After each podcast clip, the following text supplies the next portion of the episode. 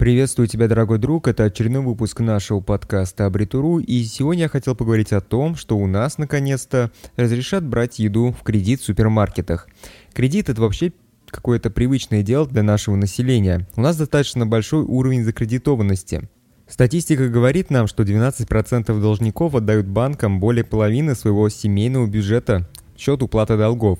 У нас даже думают специальный закон издать, чтобы ограничить уровень нагрузки на население.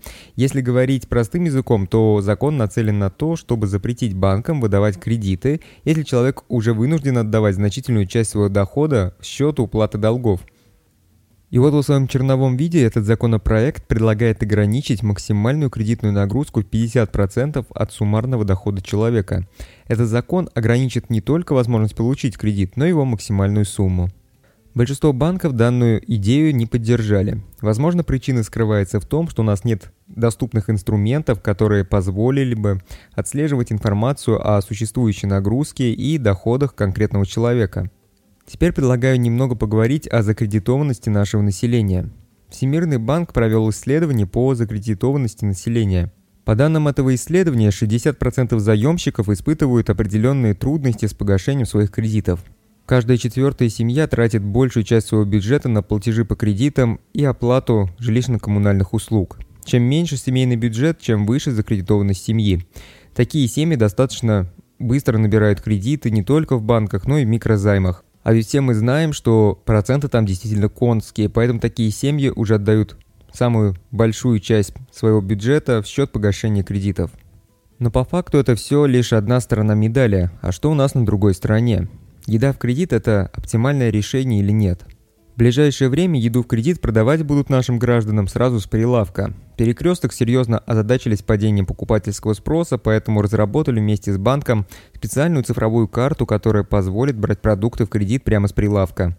И вот на самом деле, сколько бы ни говорили о том, что жить можно настолько скромно, что трех с половиной тысяч будет хватать на ежедневный пир, а задача это все же невыполнима.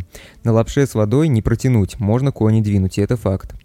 И если говорить честно, то народу уже давно понятно, что фактически прожиточный минимум сегодня должен составлять приблизительно 20 тысяч рублей. И это при том условии, что половина дохода будет уходить на еду. Если на еду тратить менее 10 тысяч рублей, то разнообразное меню у вас никак не получится, про это можно полностью забыть. А ведь это на самом деле необходимо для развития нашего организма. Вот и получается, что если дадут возможность набирать еду в кредит, то люди точно воспользуются этой возможностью. Вот только закредитованность нашего населения и так рекордная, а пользоваться таким кредитом точно будут те, у кого и так уже есть проблемы с доходами и другими кредитами.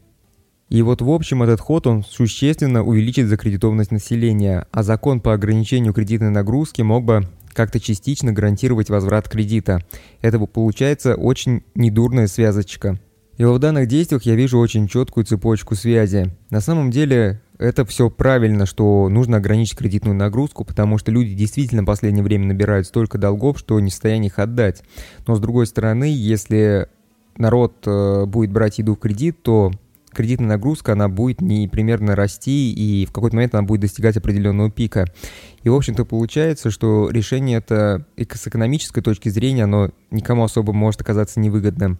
Для банков, я считаю, здесь есть огромный риск невозвратности кредитов. То есть они будут давать эту еду в кредит, но не факт, что люди, которые берут еду в кредит, смогут вернуть эти деньги. Да, там будут изымать имущество, но это всегда очень долго, тяжко, и на самом деле такие процессы банку тоже невыгодны.